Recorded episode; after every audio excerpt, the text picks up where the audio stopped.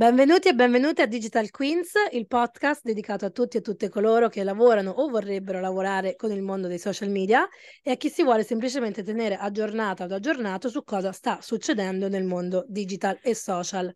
Siamo Chiara di Lara e oggi parliamo della grande possibilità di cambiare lavoro, di risorse umane, di cosa cercano i recruiter, ma soprattutto come cercano i recruiter con Valentina Rossetti, psicologa, formatrice, professional coach, attualmente Chief People and Organization Officer in Compagnia dei Caraibi. Eh, sei anche una ex strategist per grandi aziende digital, tra cui Ribelli, eh, Wavemaker, Hub 09. Insomma, grazie di essere con noi e per aver accettato il nostro invito, Valentina. Grazie, grazie a voi, grazie di avermi invitata. Cosa fai nell'HR? Perché ti piace appunto il lavoro di HR? Perché poi racconteremo anche come sei arrivata a questo nuovo lavoro, un lavoro diverso rispetto a quello che facevi prima e perché chi ci ascolta eh, dovrebbe prestare molta attenzione a quello che gli diremo oggi. Sì, allora, ehm, io appunto come, come giustamente avete, avete detto voi diciamo presentandomi, eh, arrivo dal mondo, da un altro mondo, il mondo della, eh, della, della, comunicazione come consulente di comunicazione, come strategist e poi appunto eh, c'è stato una, un cambio nella, nella mia vita che, che, mi ha portato poi su un'altra strada fino ad arrivare al mondo, al mondo dell'HR. Oggi mi occupo appunto di HR all'interno di, di questa azienda, Compagnia dei Caraibi, in realtà non è solo un'azienda ma una holding perché eh, eh, in realtà mh, diciamo io mi occupo non solo dell'azienda Compagnia dei Caraibi, ma anche di tutte le aziende correlate a Compagnia dei Caraibi, quindi all'interno del gruppo holding.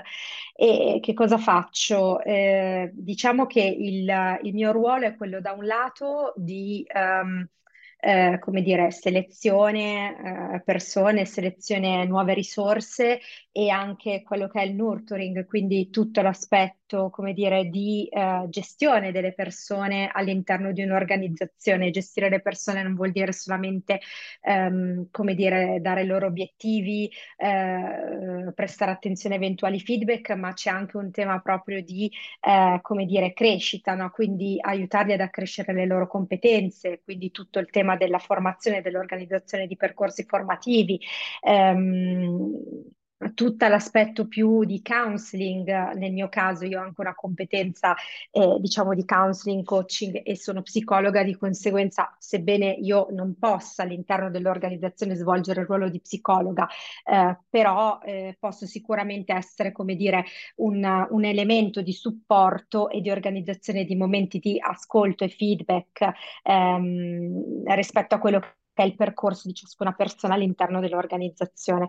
Un altro aspetto interessante del mio lavoro che non sempre accade all'interno eh, del, eh, diciamo dei reparti HR delle aziende, in questo caso io mi ci, sono, mi ci sono trovata e devo dire che la mia esperienza, le mie esperienze pregresse mi hanno aiutato molto in questo senso, è la gestione di tutto quello che sono eh, diciamo, i flussi e l'organizzazione aziendale, soprattutto quando un'azienda cresce in breve tempo, come è stato il caso di questa azienda eh, in cui io sto facendo questa esperienza, ehm, il, come dire, non è solo più il punto di vista del singolo, non è solo più il singolo che è importante, non è solo più la risorsa singola che è importante, ma è la risorsa all'interno del contesto organizzativo, un contesto organizzativo che evolve molto velocemente e che quindi ha bisogno di essere necessariamente ristrutturato, quindi mi occupo anche di questa, diciamo, di questa parte.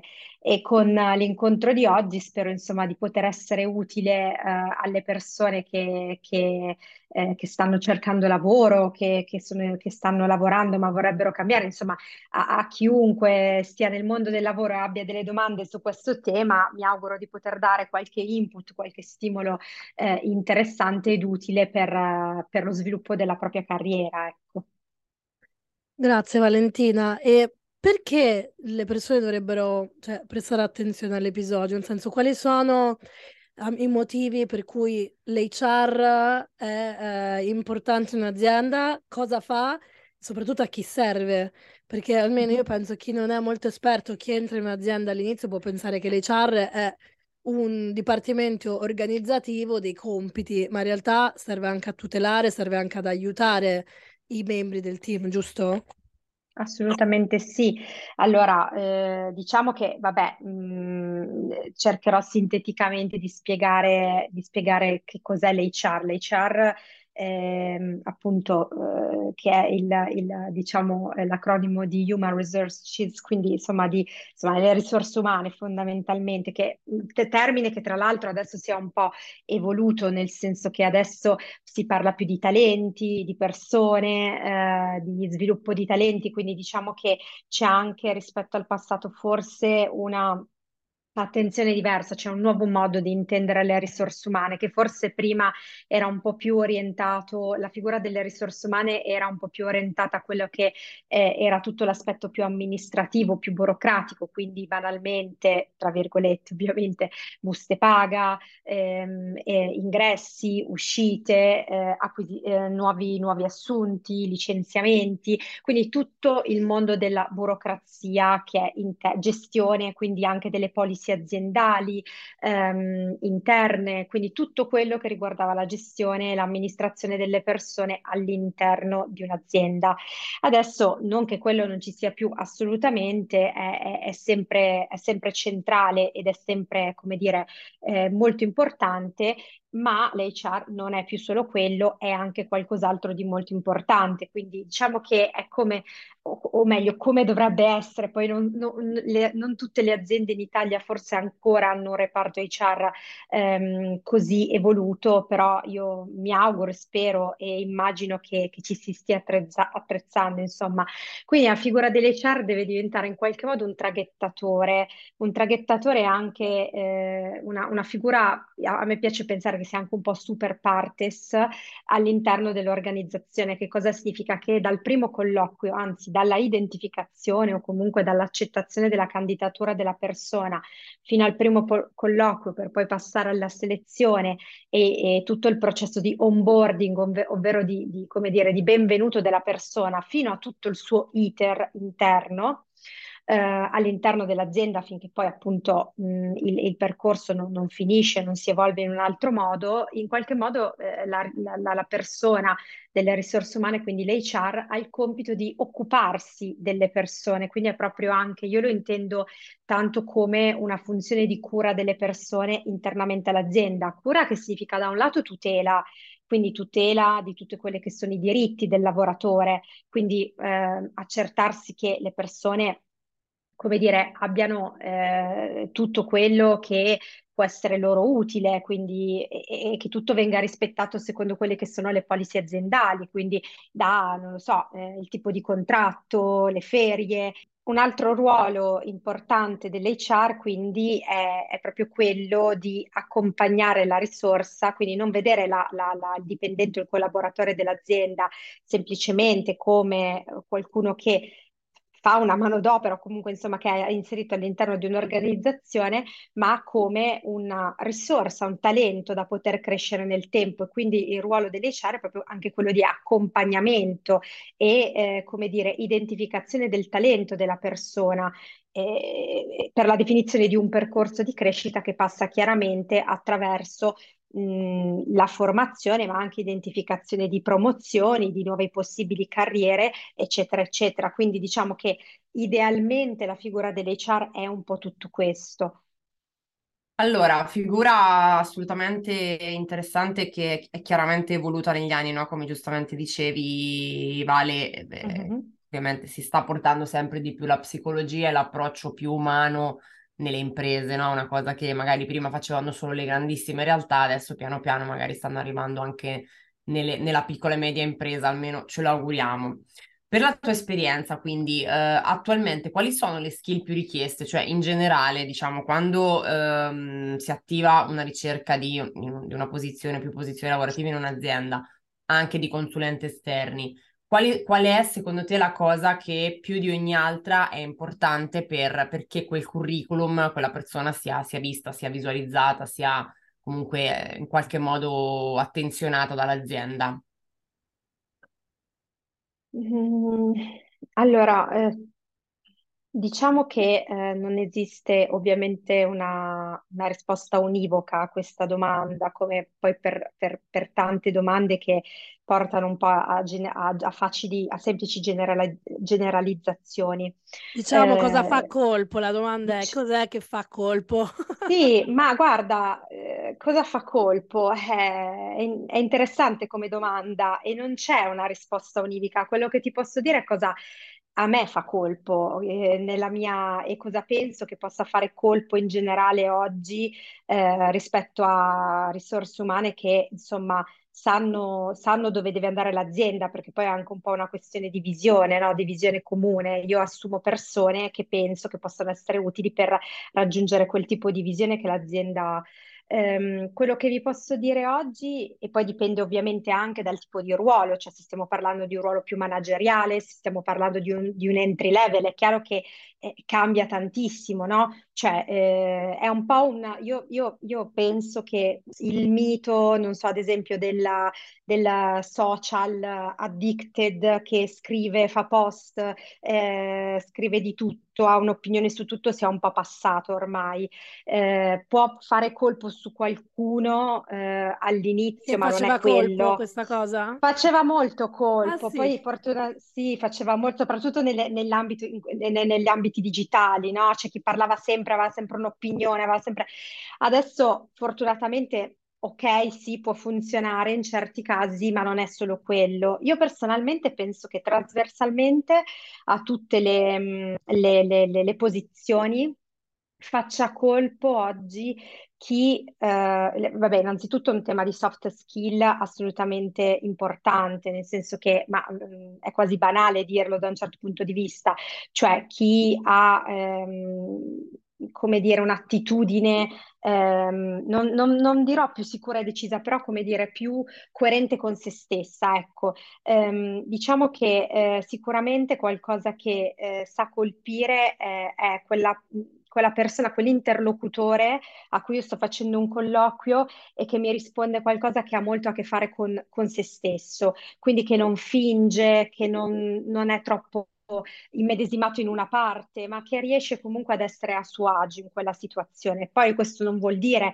che una persona a disagio eh, abbia meno, eh, come dire, non venga considerata, però è chiaro che c'è un lavoro diverso da fare con una persona di questo genere, no? Ehm, quindi io, eh, come dire, andrei anche un po' oltre quello, que- quelle, ehm, quelle, sai, que- le quattro regole per spaccare ad un colloquio, ma no, cioè, ce n'è una, sii te stesso, cioè eh, fai modo sii te stesso e fatti conoscere, questa è, è la regola di base.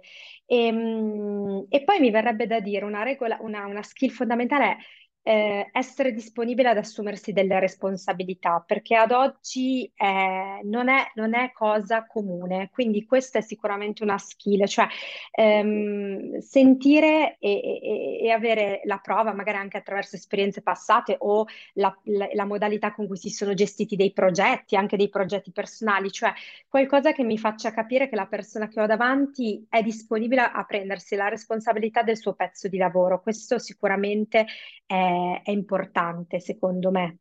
Ma ti faccio un'altra domanda, Vale, scusa, ma eh, quindi mh, quando, cioè, quando arrivano tante, tante mh, partecipazioni, tanti curriculum, no? Tante risposte magari a una, a una richiesta di, eh, per una posizione lavorativa, mh, anche il discorso comunque di avere un curriculum iper preciso, comunque presentato molto bene, fa comunque la differenza rispetto alla persona o, mh, cioè tu perché adesso hai parlato di cose molto personali, no? Quindi la sicurezza tutte cose che puoi vedere probabilmente in presenza, perché mi immagino che magari da un Certo. curriculum fai fatica, da, insomma, da, da- da- da- da un testo, no? A capire anche visivamente, magari qualcuno si presenta meglio a livello visivo, ma parlando dei, dei lavori più digitali, social, che sono un po' le persone che ci seguono, eh, quindi è meglio avere comunque un curriculum fighissimo, visivo, con tante case history, piuttosto che il classico curriculum, o, mh, cioè, Certo, questo cosa, certo, cosa si cioè predilige? Nel mondo, nel mondo, nel mondo digitale e social, eh, come dire, se sei, se ti candidi per una posizione di art director e non hai eh, un curriculum e un portfolio, eh, diciamo, almeno il curriculum, se sei un entry level, diciamo, se sei, a, a, se a, ti affacci alla prima esperienza eh, lavorativa, perlomeno un curriculum che faccia capire a una prima occhiata che sei un art director, questo è, è, è, sicuramente basico, voglio dire, così come il fatto che un copy o un social media manager eh, sappiano scrivere già una, una, una, una, lettera di presentazione, una mail di presentazione di un certo tipo, questo è, è adeguato, ecco. E, e, questo per quanto riguarda le prime, come dire, le prime prim- gli entry level, ecco, mettiamo persone che non hanno particolare esperienza, così come certo io sto cercando un social media manager, indubbiamente andrò a vedere i suoi canali social, però ti dico sì e no, nel senso, probabilmente di una persona molto giovane lo andrò a vedere, se è una persona che già ha una decina di anni all'interno del, del, del mondo social, come la, lavorativamente parlando, mh, mm, mi interesseranno di meno i suoi canali, mi, interess- mi, interesserà molto di più il suo percorso. Quindi, ad esempio, qua anni è stata dentro un'azienda, che tipo di percorso, dentro un'agenzia, che tipo di percorso ha fatto, come mai si è cambiato sovente, mi chiederò come mai magari abbia fatto due o tre collaborazioni di qua, poi sia andata di là, andrò a vedere i progetti che ha sviluppato e vedrò mh, in che modo sono stati sviluppati. Quindi diciamo che mano a mano che la seniority aumenta, eh, cambiano le cose che un HR eh, può o dovrebbe andare a vedere. Infatti è interessante questa cosa, soprattutto per i social media manager che ci seguono, che ci ascoltano. Io, per esempio, sono una social media manager uh, senior, applico a tantissimi lavori su LinkedIn, ne trovo quasi tutti, il 90% su LinkedIn, um, e io i miei social sono privati, io non ho social ecco. pubblici. Quindi certo. questa è una cosa interessante. E infatti una domanda che mi veniva in mente era se era la prassi comunque andare a controllare le persone sui social per vedere come mm, parlano, mm-hmm. come si espongono, oppure non è da prassi, ecco. Allora, guarda, io ti, ti posso rispondere per quello che riguarda me. Io, eh, se parliamo di, di- di agenzia, di agenzia digitale, visto che io mi occupo anche della parte di HR dell'agenzia, diciamo, di- dell'agenzia creativa di Compagnia Raibi, quindi se devo fare una selezione per quel mondo, vado a vedere sui social, mh, vado a vedere, ma più per una questione proprio di... eh, come dire, per in- approfondire un po' qua, eh, come loro portano la loro creatività, le loro expertise all'interno del mondo social e digital, senza però farmi troppo vincolare da quella cosa lì. Già nel mondo dell'azienda, onestamente, io non, non amo particolarmente andare a vedere i social delle persone, perché comunque ritengo che ehm, eh, ricada dentro un ambito personale e quindi non, non è una mia prassi, non mi piace e, e non è qualcosa che, che applico, però so che grandi aziende lo stanno facendo, quindi io in generale, chiaro, se, de- se devo dare una raccomandazione, sono sempre dell'idea, insomma, di tutelarsi in qualche modo, no? È comunque sempre un'immagine pubblica, a meno che una persona non abbia il profilo privato e allora, ok, se decide di mantenere i propri profili pubblici, deve tener conto del fatto che qualcuno potrebbe farlo. Io non lo faccio. Trovi differenza tra le, le, le ultime generazioni, cioè tra Gen Z e Millennials? Trovi che ci siano, ovviamente ci sono delle differenze, se le trovi a livello appunto anche di presentazione di, insomma, su, su, sul posto di lavoro e, um, e, secondo te una è più consapevole o più preparata dell'altra o sono comunque differenze insomma eh, che, che, che, sul lavoro vanno in secondo piano? Cioè, come, come, le vedi queste ultime due generazioni, ovvero più o meno la nostra, quindi quelle delle millennial, eh, dei millennial e quella precedente, la, la Gen Z? Certo, cercherò di non essere di parte, ovviamente, cercherò di essere il più equidistante eh no, possibile anche dalla partes mia devi essere. Esatto. Eh, guarda, sono due generazioni secondo me profondamente diverse e anche il modo in cui si rapportano sul mondo del lavoro sono, eh, è, è, molto diverso ed è anche molto diverso se si tratta ancora di azienda o di agenzia, ad esempio, almeno questo è quello che io sto, sto riscontrando, quindi anche qua generalizzare diventa complesso, però mh, quello che ti posso dire è che, che vi posso dire è che ehm, la, me, per la mia esperienza ho, ho notato nella generazione Z una maggiore ehm, consapevolezza rispetto a quelli che sono i propri diritti, che forse noi millennial non avevamo. Cioè noi eravamo ancora un po' figli e figlie di quella, di quella storia eh, per la quale la gavetta era importante e, e, costava, e costava in termini di tempo, costava in termini magari di non, mh, non completa presenza dei diritti, costava in tanti termini. Invece la generazione Z non la pensa così e, e già da un primo colloquio, già da eh, come dire, eh, già dai primi colloqui mh, eh, si, si, si, si, evince questa cosa rispetto alle domande che loro proattivamente fanno, rispetto a quelli che sono diritti basici, per carità, però intanto queste domande ci sono. Io mi ricordo che ad esempio eh, i millennials, cioè ricordo ad esempio, adesso parlo per me, ma anche ricordo, e, e questa è più una nota autobiografica, no? sia per me ma anche di amiche, amici, cioè de, nei primi colloqui c'era talmente tanta eh, timidezza in generale che si faticava quasi a chiedere la ralla, ad esempio, no? Invece oggi loro arrivano molto preparati, cioè rispetto a quello che vogliono sapere e, e quello che, che, che, deve essere, cioè ve- sento una, una, una, maggiore consapevolezza da questo punto di vista, eh, una maggiore consapevolezza anche di quello che è il work-life balance, che forse i millennial, forse questa parola neanche esisteva quando noi abbiamo iniziato a lavorare e, e invece come dire, è emersa molto dopo e, e loro ne sono molto consapevoli e giustamente, cioè devo dire che da questo punto di vista eh, li vedo molto, molto più sani. Ecco.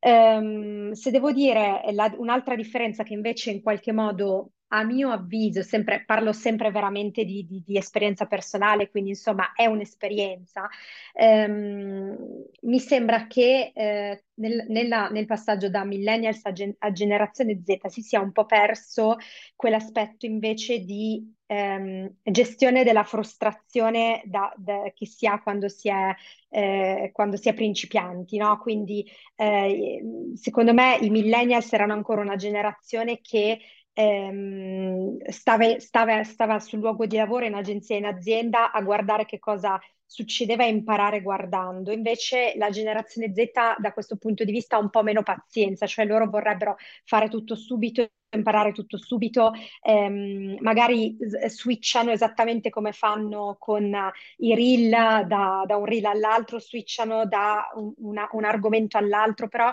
eh, c'è, c'è, un po' bisogno di allenarsi, allen, allenarli, diciamo, a stare su un argomento e ad andare un po' più in profondità. Quindi ehm, io sono le principali, diciamo, divergen- cioè differenze che vedo dal, dal, nel passaggio dai millennial alla generazione Z. Ok, bene, sì, beh, una cosa abbastanza, eh, non voglio dire sentita perché non è banale, sembra che no, dico che è banale, però qualcosa di cui secondo me ci rendiamo conto tutti. Il grande pro è questa grandissima informazione che a noi veramente ci, ci sotterra, come hai detto tu, una consapevolezza sì. pazzesca di tutte le sfaccettature, i, i diritti, eccetera e invece probabilmente il contro è che, mh, sì, questa mancanza un pochino forse di pazienza, che però chissà, uh, forse per certe aziende nel futuro andrà meglio così. Uh, io trovo che mi piacerebbe imparare da, da Gen Z questa velocità nell'apprendere informazioni, se poi sono apprese per davvero, eh? Perché se poi sono, pre- sono prese... Eh, eh, quella è lì che si gioca poi, sai, la differenza tra, voglio dire, una persona che conosce davvero la materia e eh, una persona che pensa di conoscerla. Ecco, io penso sempre che in generale poi un conto è entrare in una dimensione lavorativa, ma poi per eh, scalarla questa dimensione lavorativa, quindi per diventare una persona rilevante all'interno di un'organizzazione, l'approfondimento e, e, la competenza verticale di, di certa, un certo ambito sia fondamentale e il ragionamento, cioè la riflessione sulle cose, quella cosa lì è, è fa secondo me la differenza. E mentre eh, posso aggiungere ancora una cosa che mi venivano riflettendo, mentre io penso che i millennial avessero un obiettivo specifico e magari poi si trovavano disorientati nello spaziare, no? Da, eh, una... erano ancora un po' figli di quel eh, tu hai un obiettivo, cioè il, il tuo lavoro sarà uno, sarà quello e, e, e, dovrai andare in quella direzione ed è vietato cambiare. La generazione Z è tanto consapevole della possibilità di cambiare, forse quello che servirà a loro paradossalmente sarà qualcuno che gli aiuti invece ad andare in una direzione, cioè una volta trovata quella direzione, a un certo punto avere il coraggio di andarci veramente approfondendo. Quindi diciamo che sono un po', ci, perché ci so, c'è un tema e c'è l'altro ed è l'integrazione poi alla fine che, che ti fa essere un professionista dell'una e dell'altra cosa. Valentina, questa tua risposta, diciamo, è un pre alla, a un'introduzione alla domanda successiva, cioè io mm, volevamo sapere e avremmo veramente piacere che tu spiegassi in maniera concreta uh, come le HR utilizzano LinkedIn. Perché come ho accennato prima, io lo uso tantissimo, lo tengo, è il mio social più pulito che praticamente ho, mm-hmm. ma pulito nel senso che curo di più. Ok, quindi io ogni volta che ho una collaborazione importante con qualcuno che ammiro, chiedo una, chiedo una raccomandazione, aggiorno costantemente, non posto, però um, anche le cose a cui faccio like so che chi mi viene a guardare le controlla perché si vedono le attività, quindi mh, mm, io penso che LinkedIn è uno degli strumenti più importanti al giorno d'oggi per trovare lavoro, ma dico veramente una banalità. Però la domanda è sapere quanto e come eh, le HR usano LinkedIn uh-huh. e mm-hmm. se puoi dare qualche consiglio su come dovremmo tenere il feed, quali sono le, le cose ecco, che tu ovviamente personalmente guardi del profilo mm-hmm. LinkedIn uh-huh. di qualcuno. Adesso io mi ricordo una, una volta in un colloquio um, che una mia collega faceva a qualcuno, lei disse: Ma non capisco, mh, mm, hai cioè, de- delle posizioni in cui hai scritto tutto benissimo, delle posizioni in cui invece sembra che facevi tutto, poi sei passata da un lavoro all'altro in ambiti differenti nel giro di cinque anni, per dire. Quindi da una parte è la forma e dall'altra il contenuto. So che sono due mondi immensi ciascuno, però... Um, e magari quella persona Sì, semplicemente non aveva aggiornato, capito questo voglio dire, magari non è vero, certo. ecco. Certo, Beh, sì, allora eh, io uso, mh, uso tantissimo LinkedIn per, eh, per fare selezione, direi che uso solamente LinkedIn ormai come, eh, diciamo, come, come strumento di selezione, uso Recruiter la, eh, Lite, Lite, non so esattamente come si pronunci, ehm, eh, però appunto utilizzo le funzioni premium di LinkedIn proprio per recruitment. E, um, devo dire che sono estremamente comode anche perché mi permettono di fare ricerca attiva, ovvero Um, che cosa succede? Purtroppo eh, l'aspetto un po', come dire, non, dirò negativo, però mh, che allunga tantissimo il processo di selezione è che um, ciclicamente quando viene inserito un annuncio su LinkedIn da parte eh, del recruiter, arrivano miriadi di, di, di, di curricula e, e, e, io veramente mi trovo a scartarne una marea, una marea davvero, ehm, perché non sono coerenti, nonostante ci sia una funzione che consente di, eh, come dire, mettere delle domande obbligatorie per le quali se non, eh, se la persona, non so, non ha quelle competenze eh, diciamo indispensabili, ehm, un minimo di competenze, che ne so, tre anni di la tal skill, quattro anni della tal skill, eh, non, il, suo, il, suo, curriculum non dovrebbe essere, eh, non dovrebbe passare diciamo, la, la soglia, prima soglia di selezione, tuttavia le persone molto spesso eh, tendono, come dire, a dare delle risposte non vere o un po' camuffate, perché magari la loro collaborazione nella tal eh, ditta di famiglia, la, che poi non c'è niente di male, però per dire, magari sto parlando di multinazionali, eh, una certa, una certa eh, ricerca di una skill specifica di una multinazionale, eccetera, eccetera, magari arriva eh, la piccola azienda familiare dove la persona, tra le tante attività, mi dice di avere fatto quell'attività che gli ha permesso di eh, assolvere, di, di, come dire, di, mh, mm, di, mm, eh, di incrementare quella skill e chiaramente quella cosa lì non è possibile o comunque non è possibile eh, eh, nella dimensione in cui io la sto cercando. Quindi fondamentalmente già di base il candidarsi, il fare application per una posizione eh, per cui non si hanno le competenze è molto rischioso perché io posso, mh, come dire, ehm, posso, po- come dire, posso scartare quel curriculum senza neanche soffermarmi più di un tanto, no? Quindi già Valentina, sarebbe... adesso ti interrompo perché ti dirò una cosa. Io una volta lessi in un blog di una che ammiravo tantissimo, una scrittrice che non mi ricordo però il nome adesso, comunque lei diceva se tu quando applica un lavoro di delle 10 cose richieste le sai tutte e 10, vuol dire che sei troppo per quel lavoro. Quindi una almeno non ne devi sapere. Cosa ne pensi di questa, uh, di questa, di questo consiglio? E allora il senso è che se sei, tro- se sei troppo tutto, entri e ti senti già stretto in quel lavoro. Se invece entri e su 10 ne sai 9, impari anche qualcosa e allora ti piace di più lavorare a quel, quel lavoro. Questo era il senso. Ma cosa vuoi che ti dica? Eh, finché rimaniamo nel mondo della teoria vale tutto il contrario di tutto, cioè io penso che ehm, tu puoi avere, cioè è sempre una questione di profondità, cioè tu sai, hai competenze di copywriting, hai competenze strategiche, hai competenze di gest- project management, bene, ma in quale ambito, in quale settore, a che livello? Cioè, sulla carta tu mi puoi dire di averli, ma se fino a ieri tu hai eh, gestito negozi di abbigliamento e eh, non lo so, piccole imprese e io quelle stesse skill te le chiedo tutte per andare all'interno di una grande multinazionale, capisci che le hai ma non le hai. Quindi cioè dovremmo poi andare sulla concretezza di che cosa stiamo parlando. Io penso che sicuramente di, de, della, diciamo, di un po' della provocazione che mi dai tu, no? Quello che io mi porto, cioè mi porto, mi mastico e ti, e ti ridò è che eh, tendenzialmente eh, una persona deve percepire eh, la possibilità di miglioramento ed è vero, ma non passa per le skill, passa in, più in, in, generale per una nuova esperienza lavorativa che le permette di eventualmente alzare l'asticella delle proprie competenze, no? Eh sì, poi dipende eh, quindi... qual è quella, quella, decima che non sai, cioè, giusto perché magari è... certo!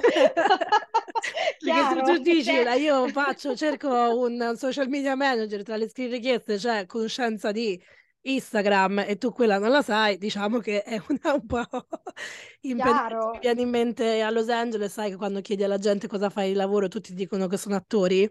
Quando chiedi cosa hai fatto, in, co- in dove ti ho visto, dicono esatto. ma sono passato dietro una volta mentre facevano la ripresa di un esatto. bombardamento, io ero quello che è accaduto a destra.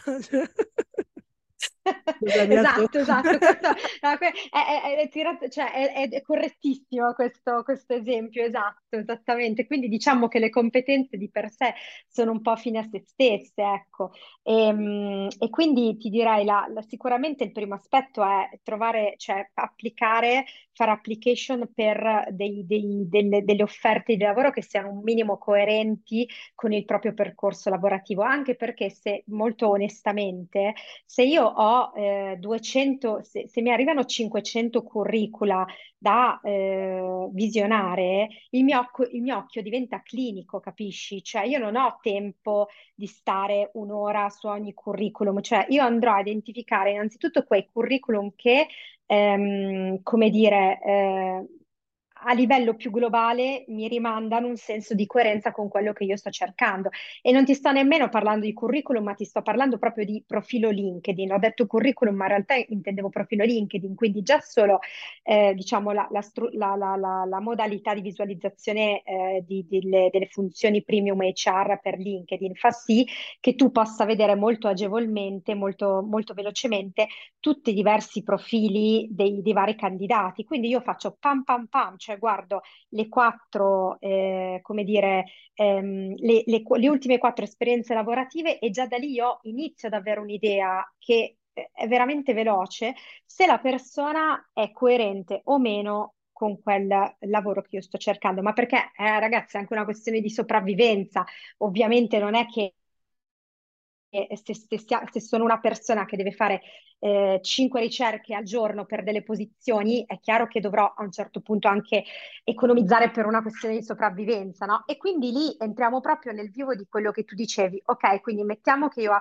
io candidato, candidata abbia un profilo coerente e voglia fare questa nuova esperienza lavorativa. Che cosa devo fare? Beh, innanzitutto fare capire a me che ho 10 minuti per guardare il tuo, 10 minuti anche tanto, diciamo, è anche, è anche, molto. Per guardare il tuo profilo LinkedIn, cioè qual è la, la, eh, il tuo percorso lavorativo me lo devi far capire eh, veramente in un'occhiata. Quindi mettere dei job title che siano condivisi, quindi non inventarti dei job title che non esistono, che io ci devo mettere otto ore per capire che cosa hai fatto nell'ultimo anno e mezzo perché vuoi fare la persona creativa. No, esistono i job title che sono una modalità, eh, come dire, condivisa per comprendere qual è il tuo percorso lavorativo. Esiste una descrizione sotto i singoli job title, eh, scusami, sotto, sotto la, la, ogni, ogni, come dire, eh, esperienza lavorativa, una parte di descrizione dove la persona deve raccontare quali sono state le sue funzioni principali all'interno di quell'organizzazione e lì e lì spazia la creatività, nel senso che non è detto che debba essere necessariamente un elenco puntato, può essere anche un, raccontato in un pezzo di storia, cioè se la persona è una copy, ad esempio la, la figura, una figura di copywriting può essere anche un po' più creativo, perché no? Però deve darmi sostanza, cioè deve, deve farmi comprendere che in quel riassunto di poche righe c'è la competenza acquisita e quindi andare proprio anche a utilizzare termini specifici, tecnici, quindi farmi comprendere esattamente qual è stato il suo ruolo all'interno di, di quella, diciamo, di, di, di, quella, di quell'esperienza lavorativa all'interno di quell'azienda. Cambiamo tema e parliamo di soldi. allora, io mh, eh, ultimamente ho fatto, vabbè, diciamo che da un po' di anni seguo un po' il discorso empowerment, eh, organizzando eventi su questi temi e eh, quindi confrontandomi anche con esperte ed esperti de- di questo settore, economiste, attiviste e, e, quant'altro. Una cosa che viene fuori spesso, spessissimo, è che mh, parlando appunto specificatamente delle donne, c'è un grosso problema di relazione tra le donne e il denaro. Quindi mh, mm, spessissimo le donne non hanno eh, per patriarcato, per insomma tutta la società in cui siamo nate, cresciute, viviamo da centinaia di anni, la donna non era de- delegata né al lavoro né alla gestione dei soldi nel passato. Questa cosa comunque ancora ce la portiamo dietro, adesso senza entrare troppo nello specifico del, del discorso che è molto ampio, ehm, ce la portiamo però dietro questa cosa in maniera più o meno consapevole, cioè alcune donne sono molto consapevoli di quelli che possono fare, possono chiedere anche sul posto di lavoro o anche se insomma sono consulenti partite IVE quindi eh, dare proprio un valore al proprio tempo, al proprio lavoro, altre, altre donne invece no. Quindi ti chiedevo se potevi parlarci un po' di eh, magari quando potrebbe essere il momento di chiedere un aumento per quello che riguarda il, il lavoro dipendente o magari eh, come poter proprio dare valore, proprio un valore anche monetario al nostro lavoro. Scusate, prima, sì. di, prima di, rispondere ho un, un contributo musicale. Ok. Ok, ehm, sì, eh, qua penso che si apra eh, una, eh, diciamo, si aprano due mondi, il mondo quello dei liberi professionisti che chiaramente devono, devono in qualche modo valutare, no, il loro tempo il loro tempo e tradurlo poi, eh, il loro tempo, la loro competenza, eccetera, e tradurlo poi in denaro e, e, il mondo dei dipendenti, quindi comunque dei dipendenti o comunque di chi ha un contratto. E quindi insomma eh, è all'interno di un'organizzazione e, mm, e, e, deve, e decide poi che, che che vuole un aumento. Io penso che in generale il, la necessità eh, è che, eh, tra, diciamo che eh, sicuramente diventa, è, è, diventa, più complesso sapere quando è il momento di chiedere un aumento perché eh, nel momento in cui, perché diciamo l'organizzazione in generale, no? nel mondo Italia soprattutto, fino ad ora, fino all'ultimo decennio, è stata ha aiutato poco in questo senso. Perché? Perché eh, il lavoratore ha otto ore lavorative, deve fare le sue cose nelle otto lavora- ore lavorative e, e, le otto ore lavorative sono pagate un tot, no? Eh, e quindi è difficile no? eh, capire qual è il momento, quando è il momento, come fare, sulla base di che cosa intavolare magari una trattativa, una negoziazione. Um, l'ideale sarebbe partire ristrutturando il tutto, cioè non lavorare più per professione, cioè io ho questa professione fa- faccio questa cosa, ma lavorare per obiettivi, cioè il raggiungimento di obiettivi specifici mi permetti di poter poi, come dire, andare eh, al tavolo delle trattative e negoziare un aumento, negoziare eh, dei, dei, tra l'altro è, è, poi è interessante capire qua, cosa è più in, come dire, cosa è più funzionale, se l'aumento una tantum che è tanto figlio, come dire, un po' di un periodo storico andato, o se invece parlare, ad esempio, di eh, incentivi, no? A fronte di obiettivi raggiunti, che forse diventa anche più interessante. Nei E contratti già... ci sei scritto adesso? Scusa se ti ho interrotta, perché sì, io, sì, io sì, ho lavorato eh, tanto in America, per dire anche dieci anni fa c'era nel contratto, dopo tre anni, possibilità di chiedere l'aumento.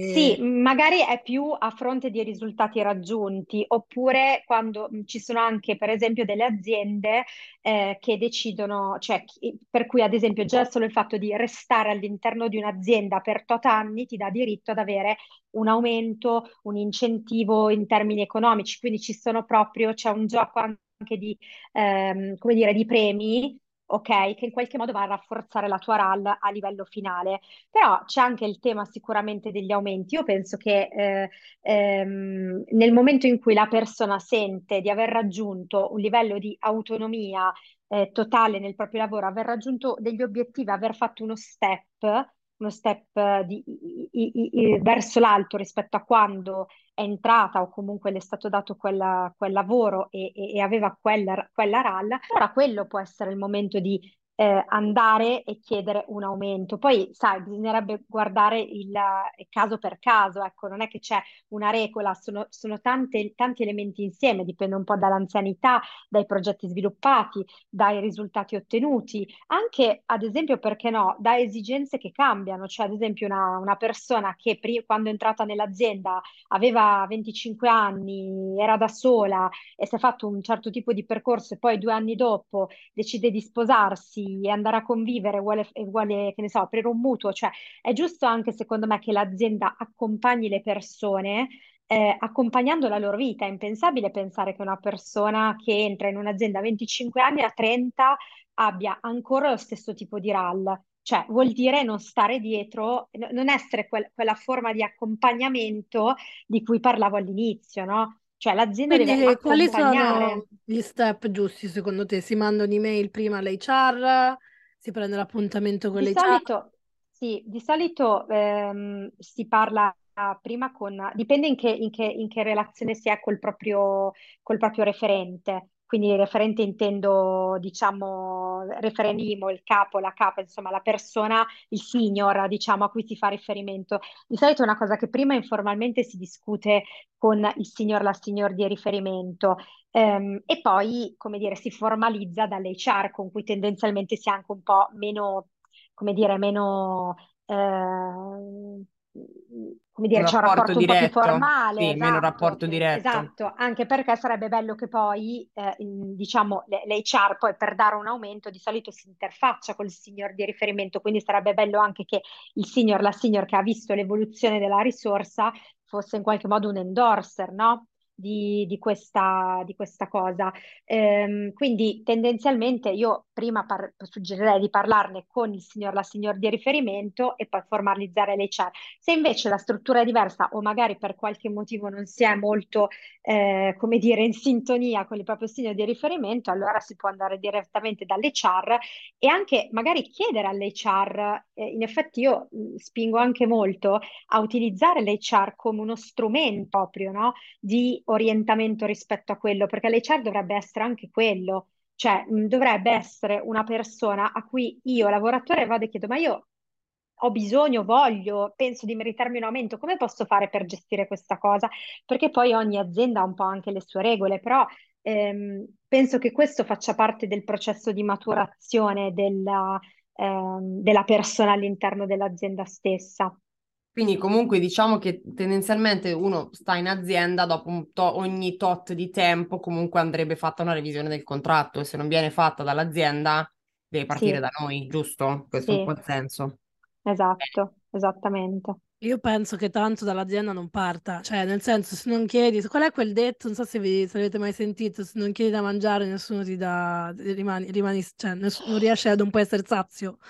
Cioè non ho mai sentito di Guarda, un'azienda che dipende, arriva e eh, dice ah, e eccoci lì, e lì, e lì entriamo nel, nella tema, nel tema ehm, scegli l'azienda giusta. Ad esempio, noi eh, nel mondo holding, Compagnia dei Caraibi, che ha sotto anche all'interno altre realtà, eh, a fronte di, eh, come dire, assunzione di nuovi incarichi, eh, diamo incentivi tipo economici, eh, economico eh, scusate, incentivi di tipo economico e aumentiamo le RAL. Oppure c'è anche tutto il tema del passaggio. Ad esempio, l'anno scorso in Compagnia dei Carabi è stata fatta un'importante azione di creazione di una prima linea che non c'era e la metà delle, del, della, della prima linea di management eh, sono persone che prima avevano un ruolo, eh, diciamo, mh, eh, secondario all'interno di Compagnia dei Carabi, quindi era un secondo livello che è stato fatto maturare a primo livello con un adeguamento RAL, eccetera, eccetera. Quindi anche lì io non posso parlare per tutte le aziende, però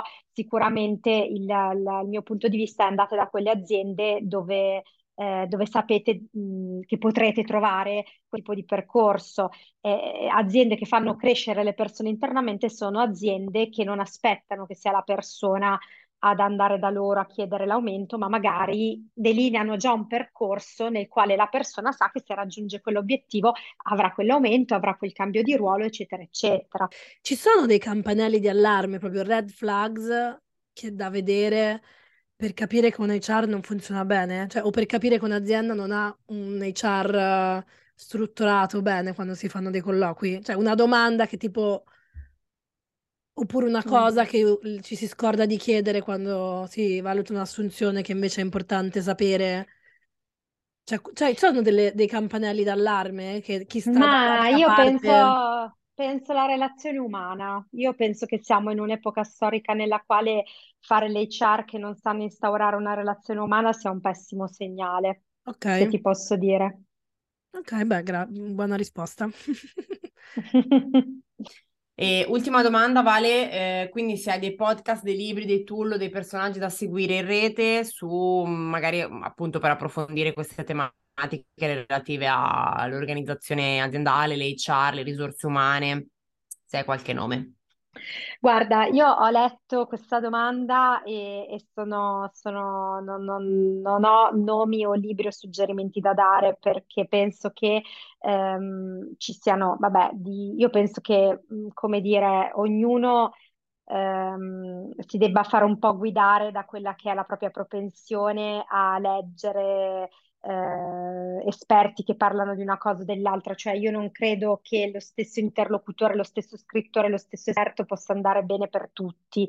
E quindi non mi piace indirizzare le persone ad ascoltare questo, ad ascoltare quello, però se posso dare, eh, diciamo, io penso che non, non, non si debba troppo approfondire questo tema, penso che per prepararsi bene eh, ci si possa preparare eh, lavorando su di sé, eh, comprendendo quali sono proprie, i propri punti di forza, le proprie aree di miglioramento, interessandosi tanto a temi trasversali. Per me i colloqui più interessanti sono quelli dove le persone, oltre alla competenza del loro ruolo, mi portano una vita c'è una vita vera, una vita fatta di hobby che coltivano, una vita fatta di approfondimenti di altre tematiche che trasversalmente poi rientreranno certamente eh, nel loro lavoro. Ehm, questo, cioè paradossalmente non ha senso, come dire, impuntarsi troppo su quella scienza, su quella materia, ma esplorare, esplorare tutto il resto e poi portare tutto quello che è proprio vissuto eh, nella fase di colloquio e poi vedere cosa accade, ecco.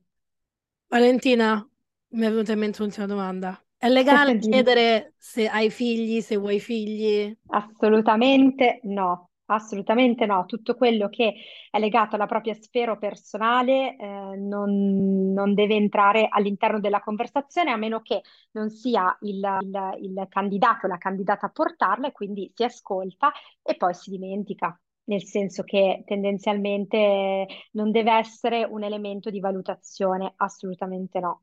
No, ci sono tantissime cose che insomma si dicono, che si chiedono, non si dovrebbero chiedere, anche cosa fa- fanno i tuoi genitori, cioè diciamo le informazioni personali, no, giusto Vale? Non, certo, non sì, sì, sì, sì.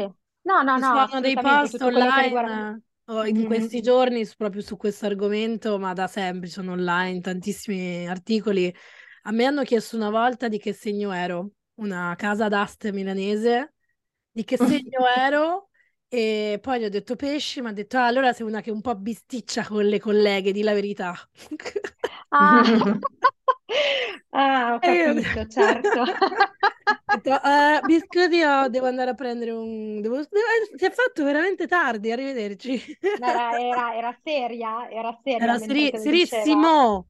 Serissimo. Ok, no, noi eh, allora a volte è capitato, eh, diciamo, con non io, eh, io assolutamente no, però magari alla fine di un colloquio area creativa chiedono di che, di che squadra sei, però di solito tendenzialmente quello non, non inficia poi sulla resa del colloquio. No, No, tutte però il che sono, discorso, eh, il discorso diciamo, famiglia è un, è un no, discorso delicato non, e figli, famiglia, orientamento viene tanto sessuale. chiesto. Eh, cioè, no, assolutamente, sono tematiche personali che non devono inf- influenzare. No, no, ad esempio faccio l'esempio di una, di una ragazza che l'altra volta durante un colloquio mi ha detto che lei si è presentata dicendo che è anche mamma, ma, e me l'ha contestualizzato dicendo che per lei l'essere diventata mamma le ha permesso di, eh, che ne so, ehm, acquisire skill che lei sul lavoro non avrebbe mai pensato, il True multitasking a livello story, generalizzato.